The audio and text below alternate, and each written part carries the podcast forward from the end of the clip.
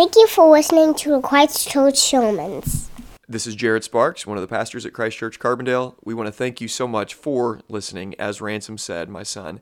And we ultimately hope that these are God honoring. And because they are God honoring, we hope that they are also edifying and encouraging and, and challenging to you in the best sort of way. Thanks so much for listening.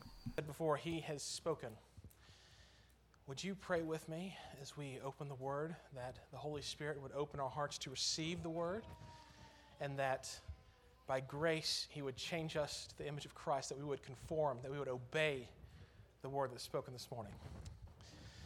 God, thank you so much that we don't have to wonder at your voice, that we don't have to wonder what you think or what you say. You have given it to us, you have spoken through your word. The word is the scepter through which you rule your church. God, this morning I ask that you would rule us, that you would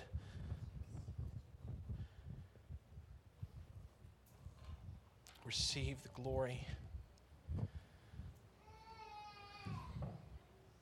That during this time, especially during this season, as even unbelievers are singing songs about you,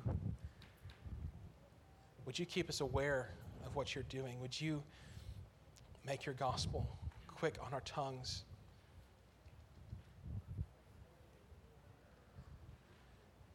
Would you help us to remember Jesus Christ? We ask these things in Jesus' name. Amen. Amen. This morning we're going to be in Philippians chapter 3, verse 1 through 10. And while you're turning there, ask Has anybody ever had a situation or something where you have misheard something all your life? and you you either see it written down or you hear somebody you know say it clearly, and you're like, oh, that's not what I thought it meant. Like, uh, for example, when I was a kid, I would hear like on TV or someone say, it, it, "It's a doggy dog world out there." It's like, what's a, what's a doggy dog? I think I think Michael Scott had the same problem in the office, but um, it's a it's a it's a doggy dog world out there and then see, oh, it's a dog eat dog world out there. So dogs are fighting and killing each other. Okay, that makes sense, right? Um, or um, one of my favorites, I, I had heard the, the song from um, Sound of Music. You guys remember uh, doe, a deer, a female deer, um, all that. Uh, so, got the solfege. When it gets to the, the tea, I always heard it as tea, a drink with German bread. Like, they're, they're like near Germany, right? And I'm sure that, you know, tea goes with German bread. I'd eaten at German restaurants before. It's usually the thing I was looking forward to the most, like that warm bread with the butter and the tea. It's really good. But that's not what they're saying. they're saying tea, a drink with jam and bread. I just thought their accents. Tea, a drink with German bread. It's German bread, right? And then I go to, uh, Kathy was teaching in a Christian school, and they were putting on a production of Sound of Music. And they start singing the song, and I'm singing German bread with them. And then they start saying, and jam and bread and jam. Jam and bread. That makes much more sense, right? Okay, so we mishear things sometimes. And certain things come along that, that help clear them up, clear up the confusion.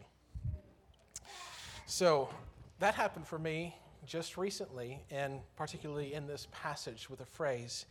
But we'll get to that. Let's start in verse 1 of Philippians chapter 3.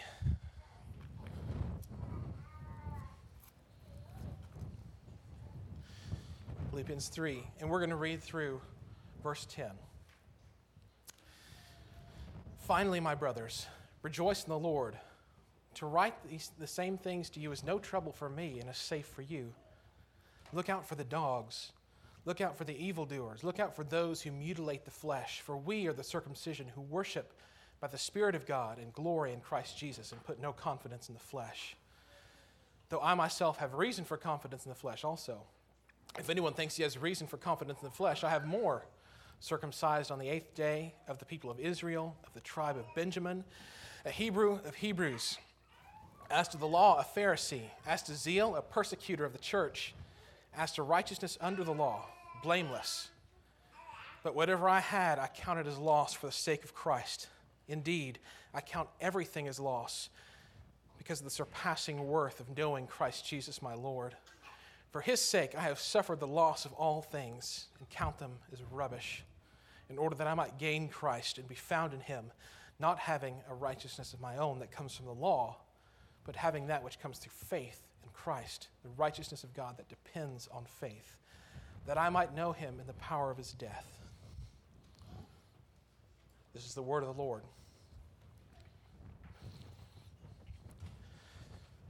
So as we do, we're going to walk through this verse by verse to see this is the very this is the very word of God.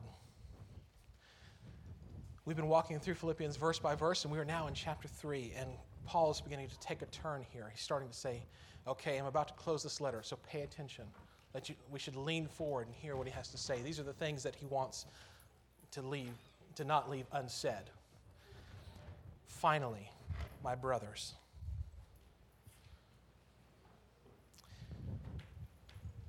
Note that Paul feels about this church that he's planted that they are brothers, that they belong to him, that he belongs to them, that they're members of the same family through adoption and word. He loves them. This speaks his commitment to them. If you had a brother and you were writing him long distance, and in Paul's case, perhaps even before he's about to die, what would you say to them? What would be your encouragement to them? This is why our ears should perk up at this. This is what he's wanting to say. Pay attention here. Finally, my brothers, rejoice in the Lord. This is easy to skip past. We've heard this phrase many times, and this is indeed the phrase that I have thought the emphasis was different than it was. So, growing up in church, you might hear this phrase often in passing. I know I did. Rejoice in the Lord. Rejoice in the Lord. Rejoice. I always placed the emphasis on the wrong part. Rejoice.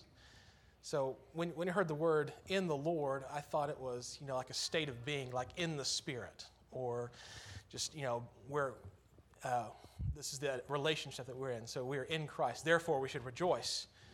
But that's not actually what the emphasis is in this, in this text. It's not a state of being rejoicing in the Lord is not being in some kind of euphoric state all the time.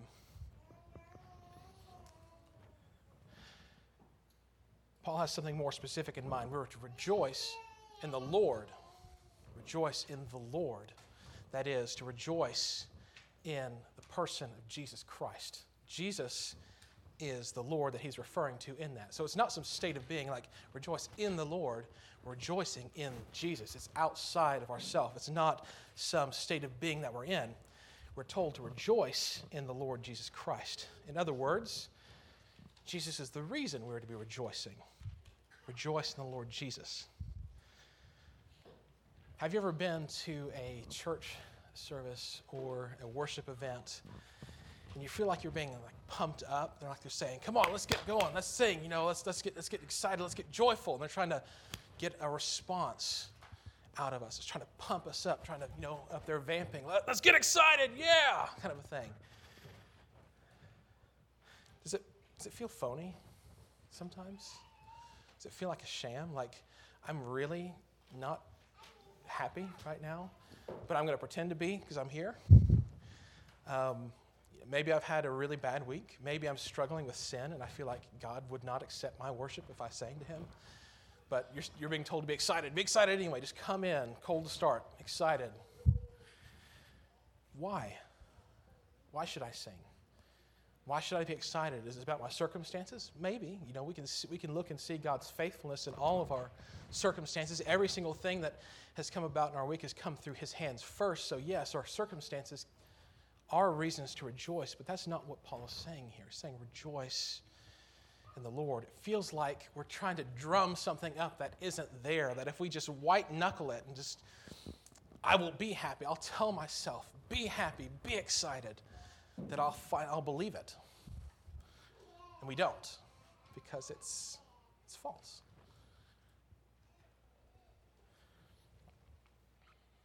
Inexhaustible joy is not found in ourselves. It's not found at sitting down and thinking about what I like to do, how blessed I am, who I am, what I've done. It's found outside of ourselves. It's found in Jesus Christ. And that when he says rejoice in the Lord, he's saying don't look in yourself. He's saying look to Jesus Christ. Look at him.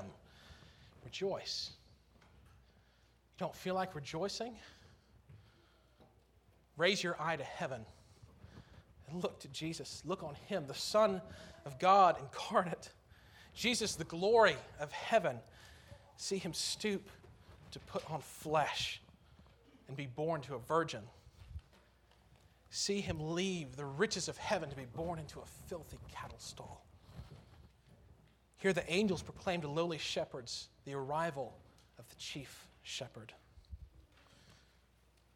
See him obey his heavenly Father perfectly and his earthly parents, living a life in obscurity, working with his hands. God the Son is not too proud for manual labor. Note the humility of Christ. Hear his wisdom confound the, confound the Pharisees in the temple, the teachers. See him fasting in the wilderness, dogged by temptation, by Satan, saying, Turn these stones into bread. Who, like, unlike Adam, who had everything he ever needed, Jesus didn't have the food that he needed, and yet he resisted Satan's temptation. This is our Lord. See him healing the sick with lifelong illnesses who had given up hope of being healed. See demons flee before him into swine and run off the cliff in terror. This is the God who commands angels. This is the God who commands demons to flee. See nature itself bend to his will when he is in the boat and he says, Peace, be still. And the wind and the waves obey his command. He is sovereign over nature. This is our God. This is Jesus Christ, our Lord. Hear him pronounce judgment and terrify sinners. Then see him look to the Pharisees and flay open their hearts, their self righteousness.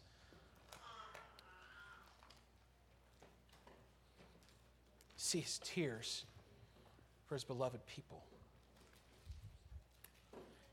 Hear his rebukes and his tenderness. Hear his Father thunder from heaven This is my Son, in whom I am well pleased. This is our Lord. See him braid a whip of cords and drive the money changers from his father's house. See him sweating great drops of blood in the garden. See him falsely accused, mocked, spit upon, stripped of dignity. He opens not his mouth.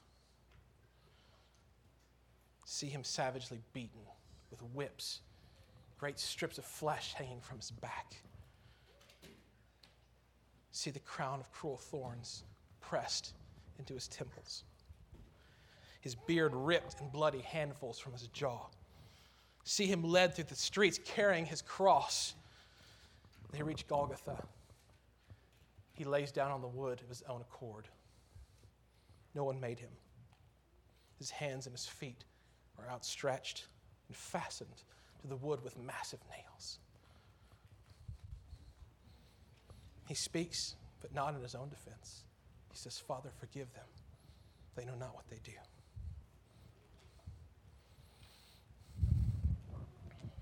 The sun hides his face. Darkness creeps over the scene. See him hanging on the cross your damnation, your damnation heavy upon his shoulders. His lungs filling with fluid. His last breaths gasping out, Father, forgive them, and it is finished. See the weight of our sin when he says, My God, my God, why have you forsaken me? And as he dies, tetelestai, it is finished. Into your hands I commit my spirit. A spear thrust into his side shows proof that he's dead. Water and blood flow from his side. Water for expiation, blood for propitiation. The wrath of God satisfied in our place, and the blood of Christ cleanses us from sin. This is our God. This is our Lord Jesus. See his mutilated body wrapped in linens and spices and laid in a borrowed tomb. A massive stone rolled across its mouth, a contingency of guards called to keep watch that no one steal his body. In silence. Lo,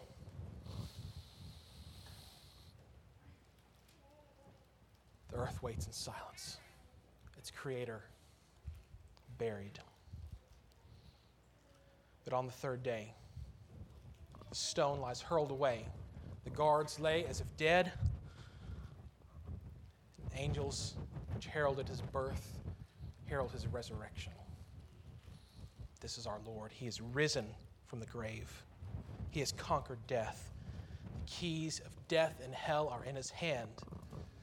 He appears to his disciples. He restores them. He forgives them. He commissions them. He sends to heaven and he sends his spirit to empower them. And now, even now, he rules and he reigns over all things. This is our Lord. Rejoice in the Lord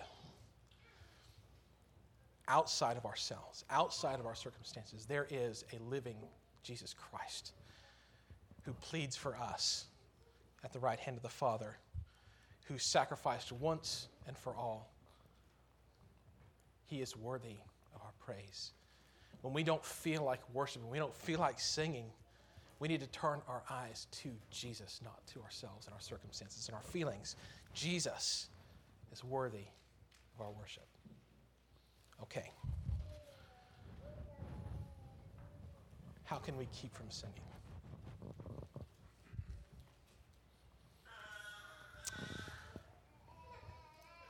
But there are some for whom this is not enough. Those for whom Christ is not enough. And that is who we're going to be dealing with in verse 2. Turn to verse 2.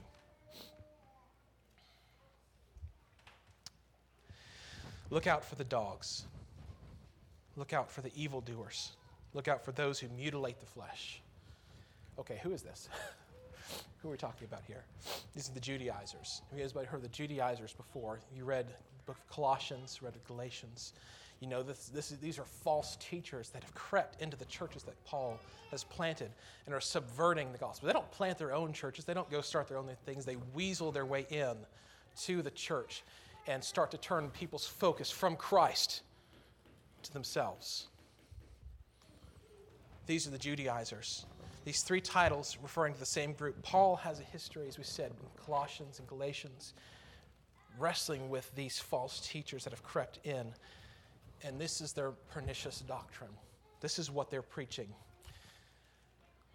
Gentiles had to conform to Judaism before they could become Christian, Christians.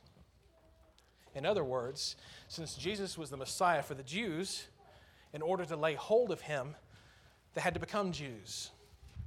They had to be circumcised. They had to follow dietary practices. They had to submit to the ceremonial laws of the Old Testament.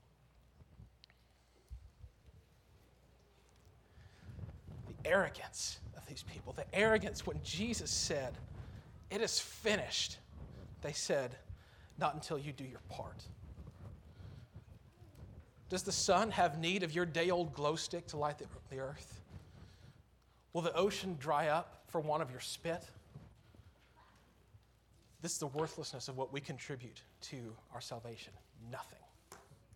But they're saying that we have to save ourselves by following the law, or else Christ will be of no effect. See, the ceremonial laws and the customs of the Jewish people were meant to preserve the line of Christ, to distinguish the people through whom the Messiah would come, through whom all the nations of the earth will be blessed. The reason that these customs were adopted was so that the line of Jesus would be protected and preserved. But much like a flyer for an event that has already passed, to, or to submit to them again would be useless, especially for the Gentiles. It would be like hanging up a flyer from last year for a concert that's already happened. All these things were meant to point to Jesus who was to come. And he came, he didn't get rid of the law, he fulfilled the law. He kept the law in our place, and he submitted in our place. Therefore, Christ is the end of the law for righteousness to everyone who believes. As Paul writes in Romans 10:4, the law has fulfilled their purpose.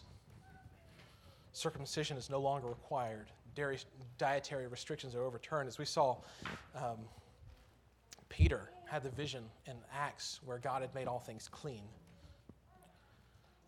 But yet, these false teachers are creeping in and saying, no, you need to submit again. You need to become Jews in order to partake in the Jewish Messiah. And Paul writes scathingly in Galatians.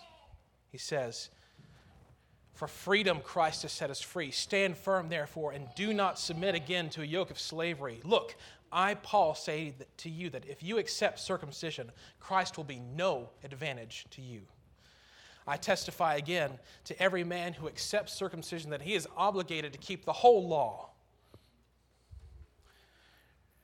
You are severed from Christ, you who would be justified by the law. You have fallen away from grace. For through the Spirit, by faith, we, can, we ourselves eagerly wait for the hope of righteousness. For in, Jesus, for in Christ Jesus, neither circumcision nor uncircumcision counts for anything, but only faith working through love. Paul absolutely railed against them as they had infiltrated the churches and led many astray. And he was warning the Philippians, they are coming. Now, note, um, he calls them dogs. He has three titles for the Judaizers. He calls them dogs. Dogs in the scriptures are filthy, eaters of the dead. Like if you look up, if you look up the references to dogs, almost all the time they're eating dead people. That's that's who they're subsisting on. Malicious, attacking We see this in Revelation 22 15 as he's talking about the, the New Jerusalem and those who are outside of it, those who are excluded from the New Jerusalem, says, Outside are the dogs and the sorcerers, the sexually immoral and murderers and idolaters, everyone who loves and practices falsehood. The insult dogs was reserved by the Jews for Gentiles. In fact, um, when a Canaanite woman came to Jesus, that her daughter would be healed, he says, It's not fit for me to take the bread of the children and throw it to the dogs, meaning her as an outsider. Of course, Jesus has mercy on her, and he does heal the daughter, but outsiders are viewed as dogs. So, therefore, when Paul calls the Judaizers dogs, what a supreme insult. He's saying, it is you who are really the outsiders. It's you who are really the dogs. You who think that you have got this button down. You have thought that you have got all these things right. You are the ones who are outside.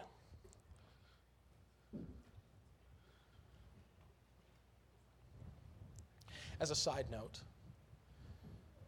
sometimes insults are called for. Not with gentle not with the gentleness that we approach mistaken brothers and sisters, but those who are false teachers, who are heretics, those who are seeking to lead the people of God astray, to follow after self trust or follow after false gods. Jesus called them ravening wolves. Paul calls them dogs. Sometimes insults are necessary for those who are wanting to lead people astray, that we can distinguish between them. Because gentleness with wolves is violence to the sheep. But what makes these teachers so dangerous?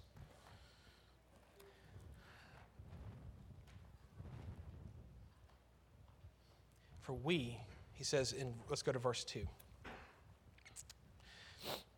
For we are the circumcision who worship by the Spirit of God in glory in Christ Jesus and put no confidence in the flesh. All right. Paul used three descriptors for the Judaizers, and he just used three descriptors for the true people of God. Those who are of God are the true circumcision, who worship by the Spirit of God and glory in Jesus Christ and put no confidence in the flesh. And these things are, are directly opposed to the three titles that he used for the false teachers, which were dogs, evildoers, and mutilators of the flesh. So here he gives the contrast. The truly circumcised, worshippers of the triune God, who put no confidence in the flesh. This is what sets them apart. Let's examine each of these contradictions here. The truly circumcised. What does it mean to be truly circumcised? What does it mean to be circumcised of heart? Paul writes in Romans 2 28 through 29. A Jew is one inwardly, and circumcision is a matter of the heart by the Spirit, not by the letter. His praise is not from man, but from God. All right. So, who are the truly circumcised? Who are the ones whose hearts have been changed? It's not the physical circumcision that counts, but the new birth, that is, being born again, being regenerated, having the Holy Spirit removed from our flesh the heart of stone, put in a heart of flesh. This is the new birth. This is what it means to be the truly circumcised, those who are born again. The Judaizers were also described as evildoers. As evildoers. Their worship is false. They do what is evil. In contrast, God's people worship the true God, the triune God. Let's look back at that verse 2 and notice this. Who worship by the Spirit of God and glory in Christ Jesus. Note the triune nature of this verse. Our God is Trinity, He is triune the Father, the Son, and the Holy Spirit. He who has not the Son has not the Father, right? We worship by the Spirit of God and glory in Jesus. But were we told just a, just a couple, just a verse ago? Rejoice in the Lord. Rejoicing in the Lord is glorying in Jesus Christ, making him our glory. So, how does this mechanism work? What is, what is distinguished between triune worship, for Trinitarian worship, and this false worship? We worship by the Spirit and glory in Jesus Christ. And as we read in Philippians 2, to the glory of God the Father. In fact, let's look at that verse. Philippians 2 starting in verse 9.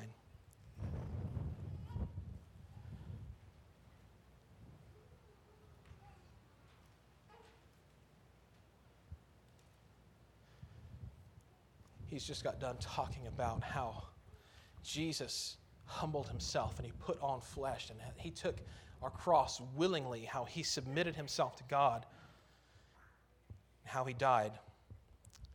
And this is what he says Therefore, God has highly exalted him and bestowed on him the name that is above every name, so that at the name of Jesus every knee should bow in heaven and on earth and under the earth, and every tongue confess that Jesus Christ is Lord to the glory of God the Father.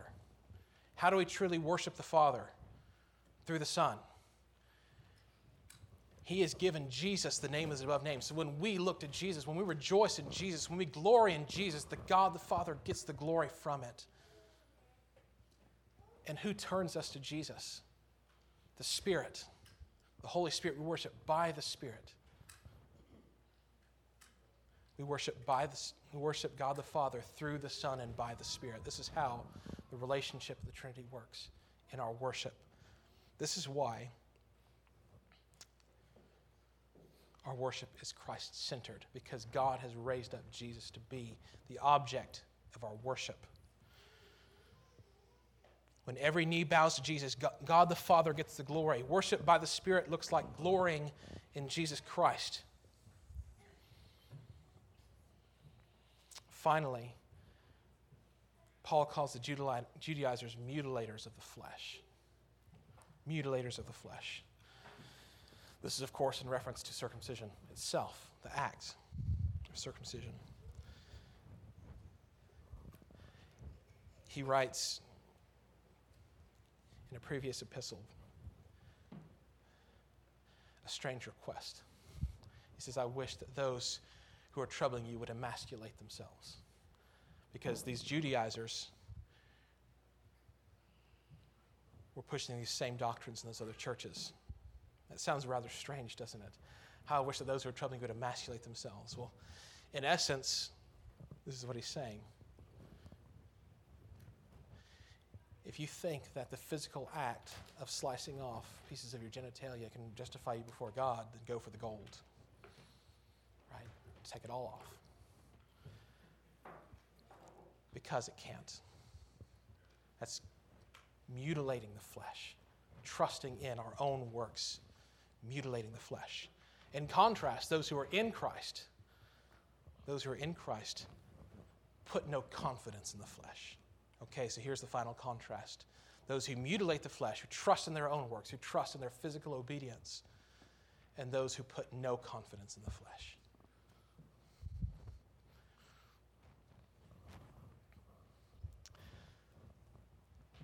Judaizers always flaunted their credentials. They said, We are the ones who have access to God because of our conduct, because of our status, because of our birth we are the people of God, truly. But Paul was the real deal. Paul was the real McCoy. In verse 4 Though I myself have reason for confidence in the flesh also, if anyone else thinks he has reason for confidence in the flesh, I have more. Circumcised on the eighth day of the people of Israel, of the tribe of Benjamin, a Hebrew of Hebrews. As to the law, a Pharisee. As to zeal, a persecutor of the church. As to righteousness under the law, blameless. Okay. Circumcised on the eighth day. There was a time limit for when male children could be circumcised. From the eighth day to the twelfth day.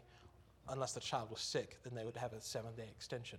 But Paul, right on the first day, right on the first of those days available, the eighth day, he was obedient to the law from birth, basically. He belonged to God's chosen people. He was of the people of Israel, God's chosen people. Of the tribe of Benjamin, belonging to a faithful tribe, a tribe that with Judah didn't go astray in idolatry at Bethel, worshiping the golden calves. With Judah, the only other tribe to return from captivity. This was one of the two faithful tribes of Israel. He had an unbroken pedigree of Hebrews on both sides. So he wasn't some half blood Jew that, that were floating around, these Hellenistic Jews who spoke Greek. He would, no, he was Hebrew on both sides, the Hebrew of Hebrews. He was a member of the strictest set of the Jews, the most esteemed in Jewish society, the Pharisees, raised in strictness at an early age by a Pharisee father. In other words, he had more degrees than Fahrenheit the most passionate, going as far as persecuting the church. And he was totally unimpeachable in his adherence to the ceremonial laws. So, those who were pushing their own holiness, those who were saying, We have this together, Paul was far out credentialed. He out credentialed them. They looked like nothing compared to Paul's adherence to the law. But this is what Paul has to say about that. Verse 7 But whatever I had gained, I counted as loss for the sake of Christ. Indeed, I count everything as loss because of the surpassing worth of knowing Christ Jesus my Lord. For his sake, I have suffered the loss of all things and count them as rubbish that I might gain Christ. Whatever I had gained, I counted as loss for the sake of Christ. because of the surpassing worth of knowing Christ Jesus, my Lord. Believer, you can know Christ. Did you know that? God is not some abstraction. He is not some distant deity that we have to wonder at. He is immanent. He can be known. And how is he known? Through Jesus Christ our Lord, the glory of God in the face of Jesus Christ our Lord. You can know God. But I'll warn you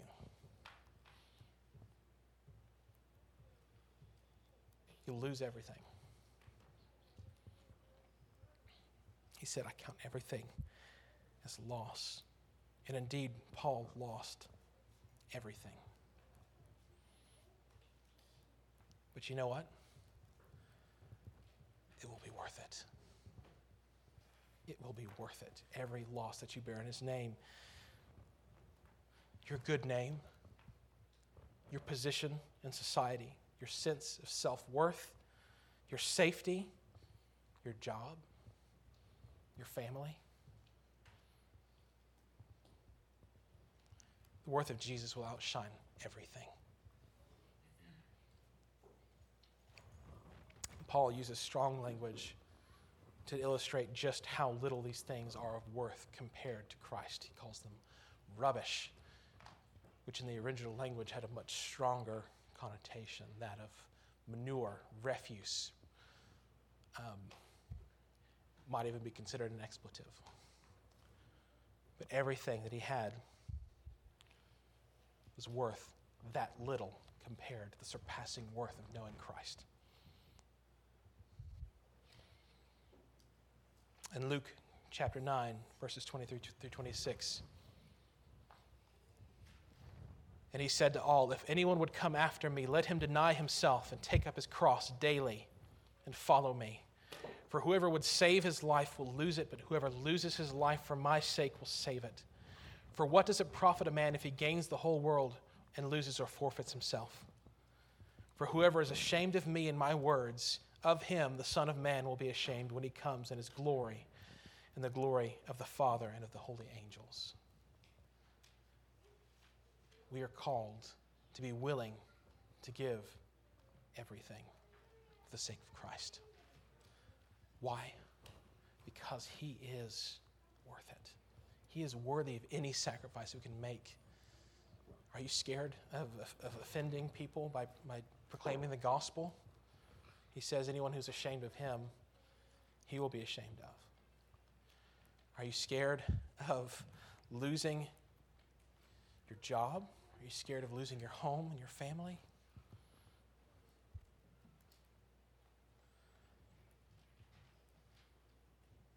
You cannot gain Christ without being willing to give everything to Him. He says, I've counted them as, I've suffered the loss of all things and count them as rubbish in order that I might gain Christ. You cannot have both God and your stuff. you must be willing to give it up. And that includes your attempts to save yourself. That, that feeling of self worth, that I earned this, that I, by my actions, by my obedience to the law, by my working, I'm saved. In verse 9, he says, And be found in him, not having a righteousness of my own that comes from the law but having that which comes through faith in Christ, the righteousness of God that depends on faith, that I might know him in the power of his resurrection and share his sufferings, becoming like him in his death. Would you gain Christ? Put no confidence in the flesh. You cannot appease God. You cannot. The righteousness that you need righteousness that I need is not found on our own by our own obedience to the law. The righteousness we need is from God. It's from God, it's outside of ourselves. and it depends on faith.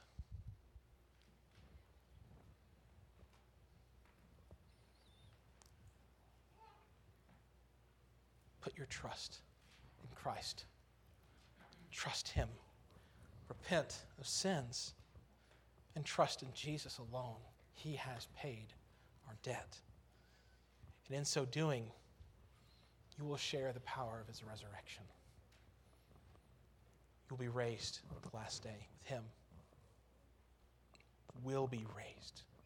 Not maybe, will be raised with Him. You may even share in some of His sufferings on earth, but He is worth it all. Would you pray with me?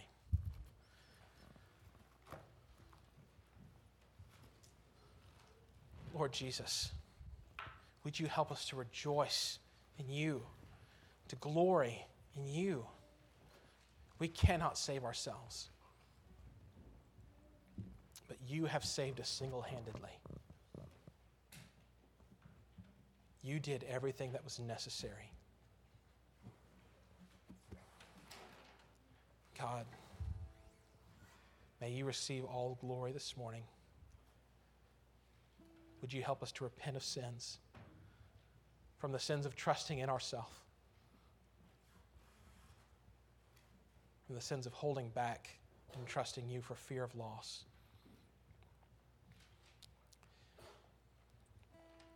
Would you give us confidence? Would you give us the resolve to say, no matter what the world does, I will worship Jesus Christ and glory in Him as my Lord because He gave Himself for me? He bought me with a price. I belong to Him.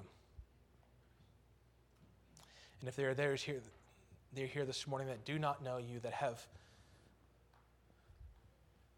not repented of their sins, that have not trusted in you, Lord, I pray, Holy Spirit, open their hearts to receive the message of the gospel that it is finished. Would you help them to glory in Jesus Christ? We ask these things in Jesus' name. Amen.